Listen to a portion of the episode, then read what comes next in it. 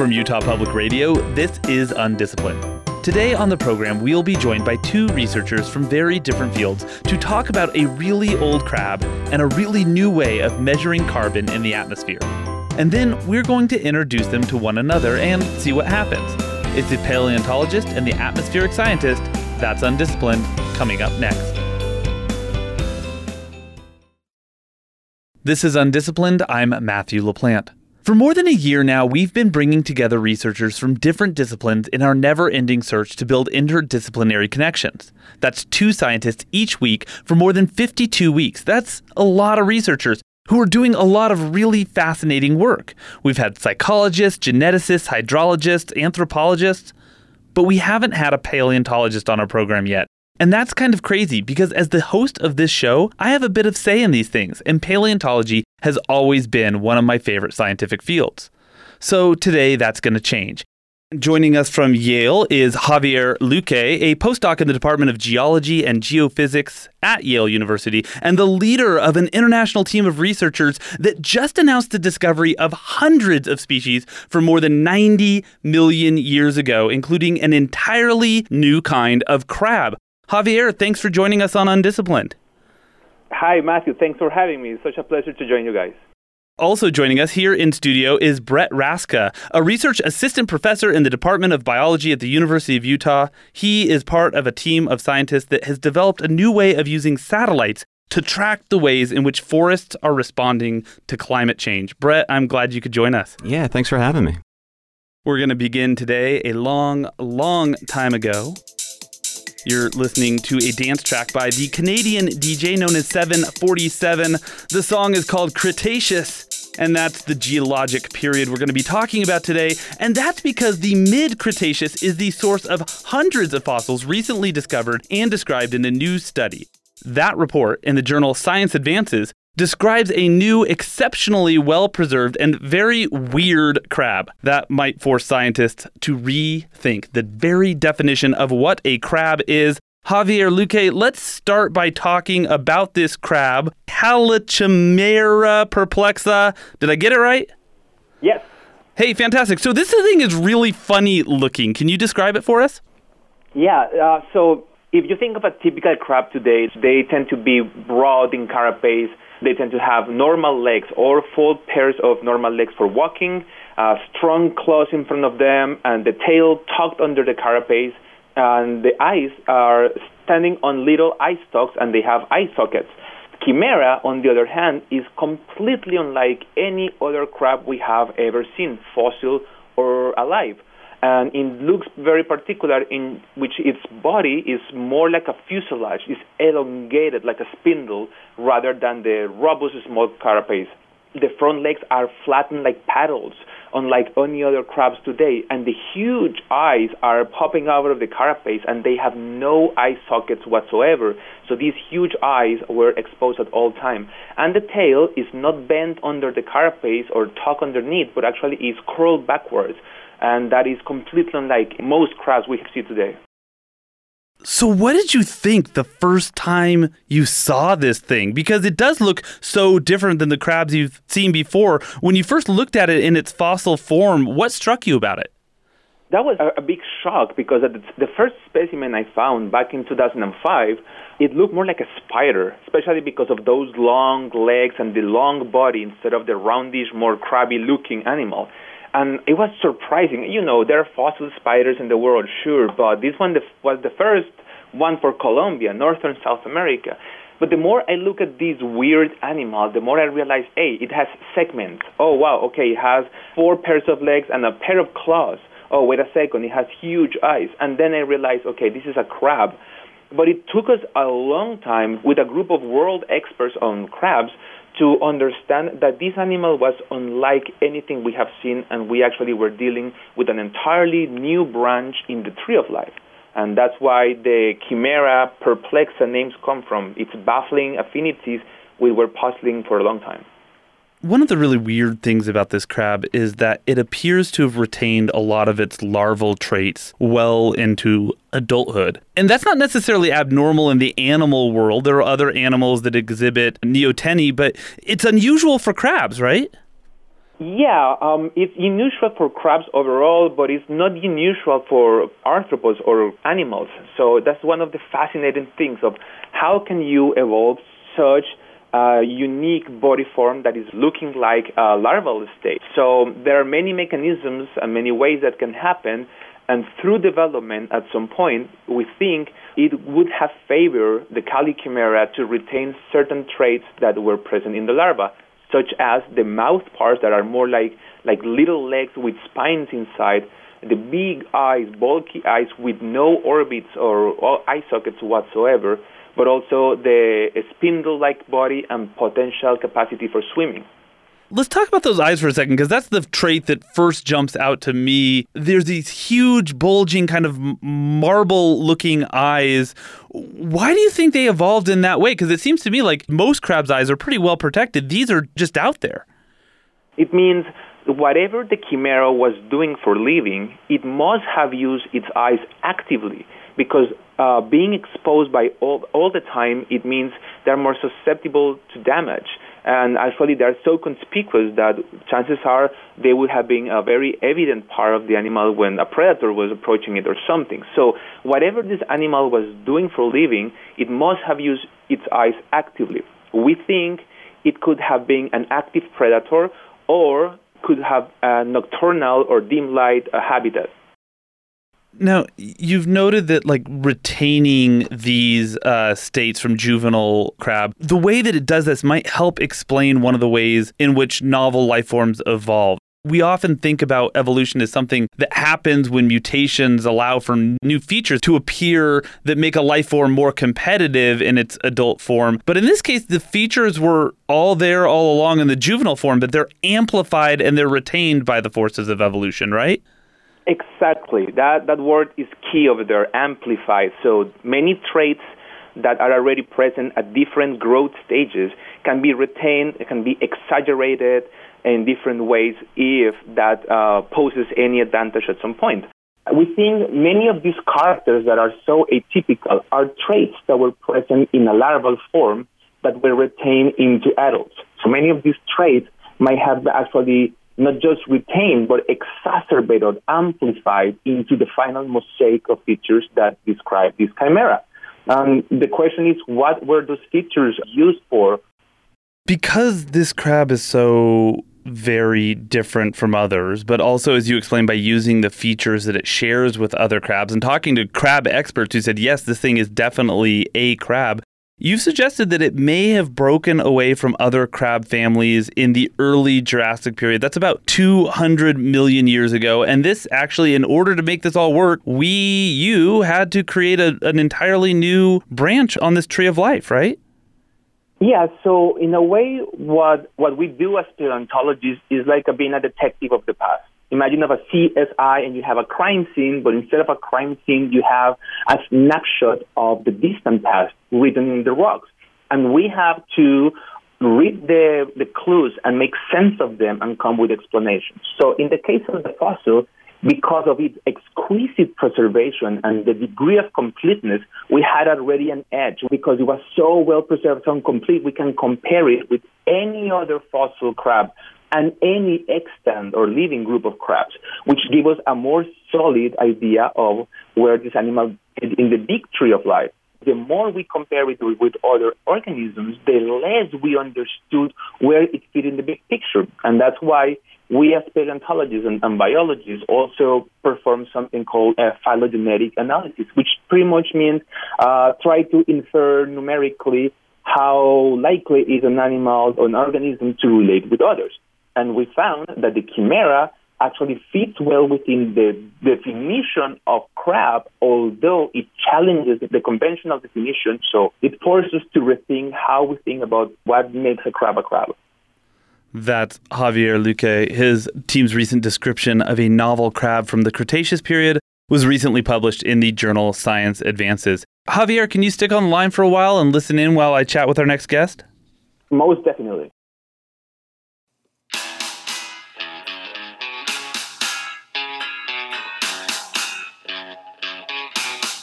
That's the English rock band Arctic Monkeys' most popular song, a rock ballad about the power of nostalgia and what it's like to try to emit the glow of youth later in life. That song is called Fluorescent Adolescent, and it's a good way to remember what fluorescence is. In a scientific sense, it is the emission of light by a substance that has absorbed light. You probably know that some microorganisms are fluorescent, as are some fish and amphibians. But did you know that trees, all of them, are also very subtly fluorescent? Well, that characteristic is giving us a new way to measure forest growth. Brett Raczka, you and I can't really see forests glowing, but they do. Can we start by talking a little bit about what solar induced chlorophyll fluorescence is? Yeah, sure, Matthew. So, when any tree, or plant for that matter, is photosynthesizing, it actually is emitting fluorescence, which is invisible to the naked eye, and that's because it comes out in the far infrared part of the spectrum. So that's invisible to us, but we can measure that with uh, specialized instruments called spectrometers, and we could use that to determine the magnitude of photosynthesis or the timing, so the onset of spring for, for this winter, or for the spring for that matter. We can do this now via satellite. Yes, that's right. So we, we in our paper we are actually looking at from from an instrument that's mounted on top of a, a flux tower.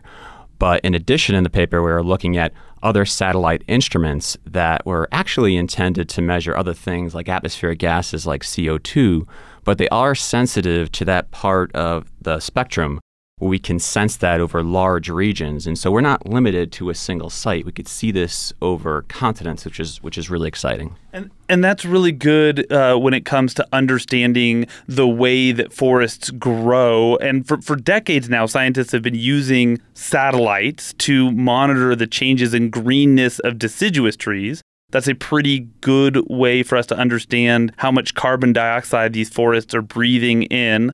That's all well and good when it comes to deciduous forests, but there's a problem when it comes to evergreens, right? Yeah, that's exactly right. So if you're more familiar, if you're from the East Coast like I am, and you're more familiar with deciduous forest, that's oaks and maples, you say, why is it so hard to detect spring? It's just when the leaves come out and they immediately start photosynthesizing. Well, for evergreens like fir and spruces, this is a little bit more subtle. It's a little bit harder to, to figure this out. And if you went up to the Wasatch right now, it's spring, but it seems like the middle of winter, so it's hard to tell. And so the the SIF spectrum, this fluorescence, actually is indication when the, the tree has actually started to photosynthesize. So the start of it is the beginning of the phenological season for, for the spruces, and at the end of the season towards winter, where it starts to get cold, we could also detect the end as well. So this feels like a pretty clever solution. How did your team realize it was possible to do this monitoring? We certainly can't take all the credit. It's been known for decades um, by plant physiologists that plants do emit fluorescence. And so there's been a lot of leaf level studies that have used uh, chamber measurements, which actually give a pulse of light to leaves and then measure the fluorescence response. What the, the big advance has been in the last five years or so is that we've been able to use satellite measurements and actually focus in on this this infrared part of the spectrum to look at this at large large regions and scale up this from the leaf to the needle up into to large regions is, is the value here. But just knowing that the trees emit fluorescence and that it could be tracked by satellites, th- that's not enough either. There is still the matter of the math and the modeling, and that that's kind of your side of the business, right? Yeah. So, so I work with land surface models, which represents and what the land surface is doing. So, you know, how the plants grow, where the carbon is going, how that interacts with the water as well. And so it actually is a piece of a climate model. Um, they all interact together, part of the ocean, part of the atmosphere, the cryosphere, or the ice, and it interacts with the land surface. And all these pieces together um, are what we call a climate model or an Earth system model as a modeler, you just don't want to be out there in model world and not know how it behaves and how it performs. And so anytime we can get an observation such as solar induced fluorescence, we to diagnose the behavior of the forest, uh, when it starts to photosynthesize, or perhaps it's under a lot of drought stress at the time and it stops to photosynthesize.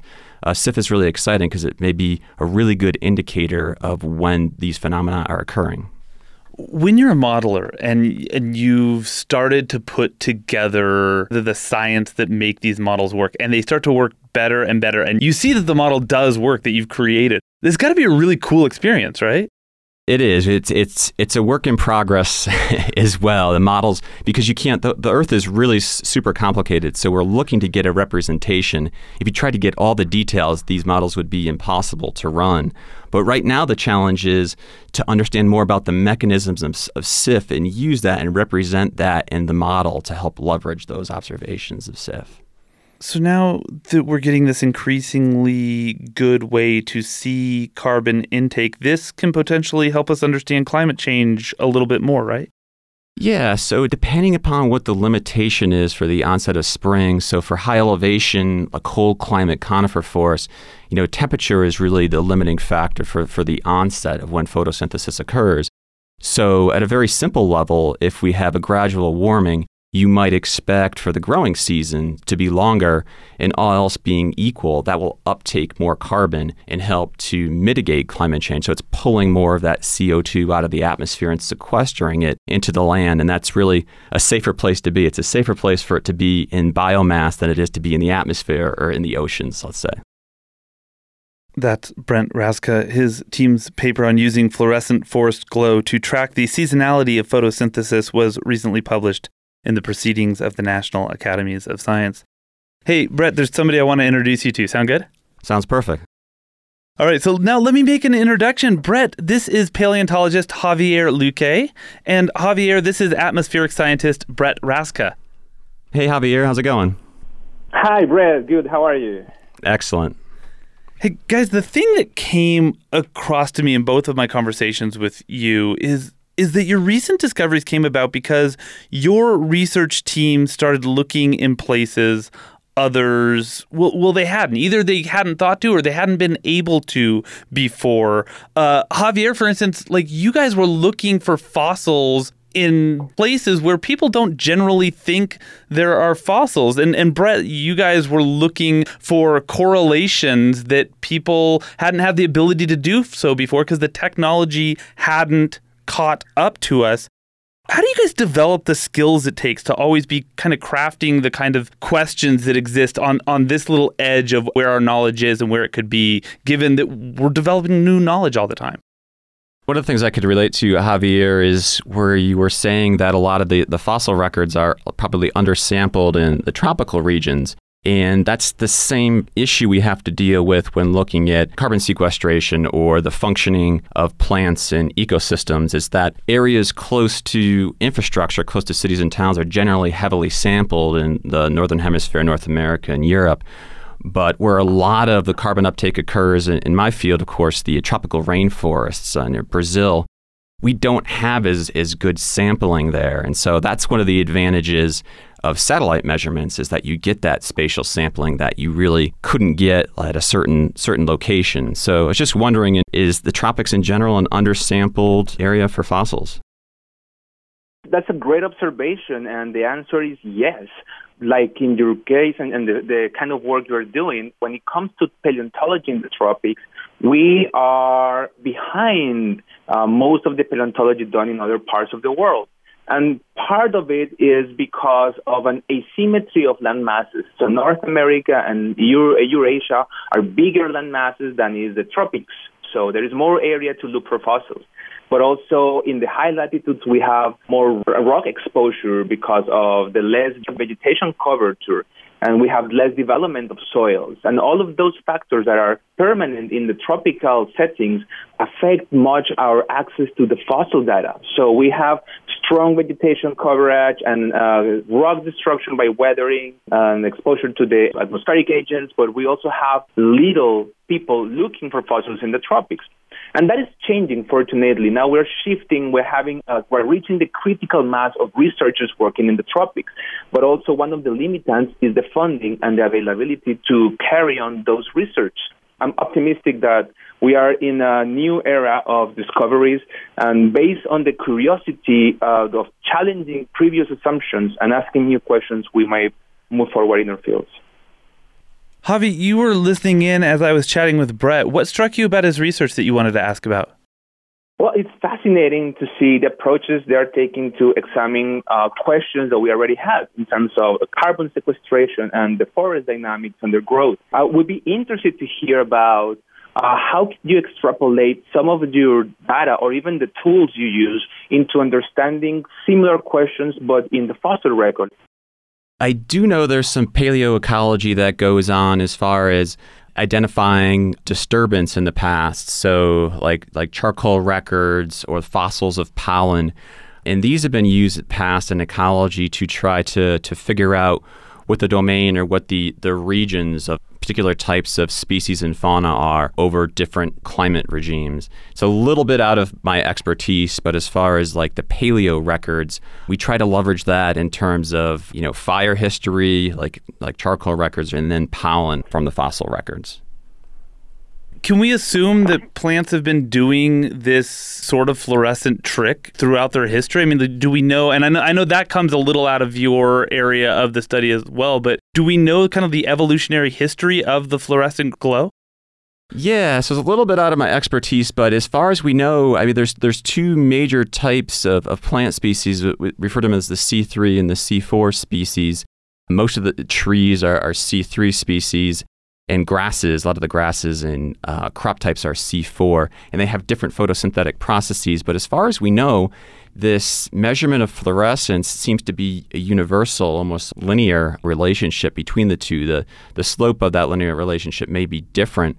That's one of the nice things is that whenever you find some functionality or some measurement which is which is universal, it makes that easier to understand what's going on. And of course, there is evolution of these C3 and C4 species back in time, but I couldn't speak to the, to the details of how that might manifest as far as fluorescence.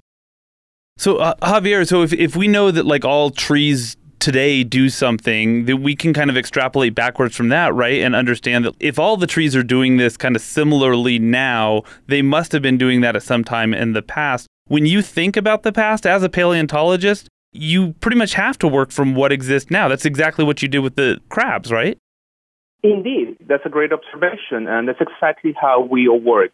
So, fortunately, the group of study I deal with, like lobster, shrimp, and crabs and relatives, they are living today. So, even if several of the groups we find in the fossil record are long time gone, we can still use information provided by the living ones to extrapolate and have that hint about how modern processes operate and how likely they would have operated in the past.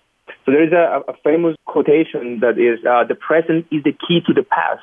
But I would say vice versa. The past is also the key to the present because as many organisms are undergoing extreme uh, pressures and bring to, to, the brink of extinction today, many animals and uh, plants as well that were diverse in the past found their demise at some point. So why is that some of the most successful organisms vanish suddenly and how others actually can uh, rebound and recover from that? And what are the dynamics? What can we learn from the fossil record to understand the origins of modern diversity?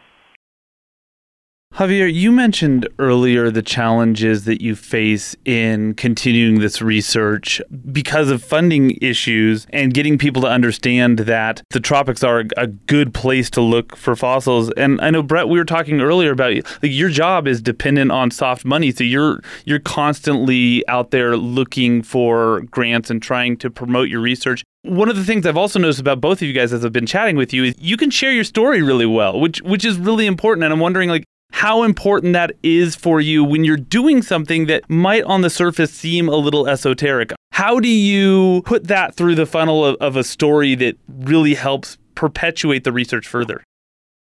In terms of my research, because of the link to climate, it doesn't seem like anybody has a lack of opinion on climate. It just depends on where they're getting their resources from. So I, I feel I could provide, you know, relatives and family with kind of a, an unbiased account of what's going on. And the big picture really here, as far as like forests and carbon uptake, they're really a value added. Tropical forests in the northern hemisphere, they're doing us a service essentially in bringing carbon out of the atmosphere. So the rate of climate change is slowing down. And so when I talk to people about that, I, I take it from that approach, and that seems it seems to, to resonate really well. And so the health of the forest going forward will really have large implications for the rate of warming that we're going to see in the future. And that's just not like a Utah thing that's a global issue that we should be worried about.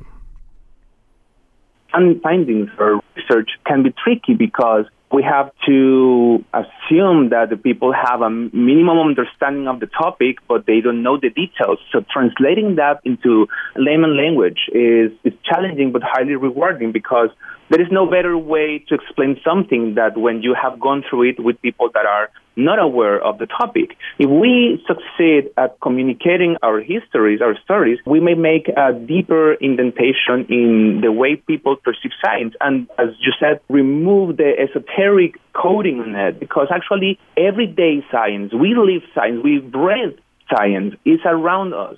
Is the curiosity about formulating a question, about making an observation and finding ways to answer it. And that is beyond uh, the topic we work at. That's how we operate in life. We are surrounded by a completely dynamic biosphere and atmosphere, and we have to relate to that. And no better way to do it by telling this story as you wanted someone to tell it to you. We are just about out of time. Javier Luque, thank you so much for joining us on Undisciplined. Thanks for having me, guys. It was a pleasure to meet you all. And Brett Raczka, thank you. Yeah, thanks for having me. It was fun.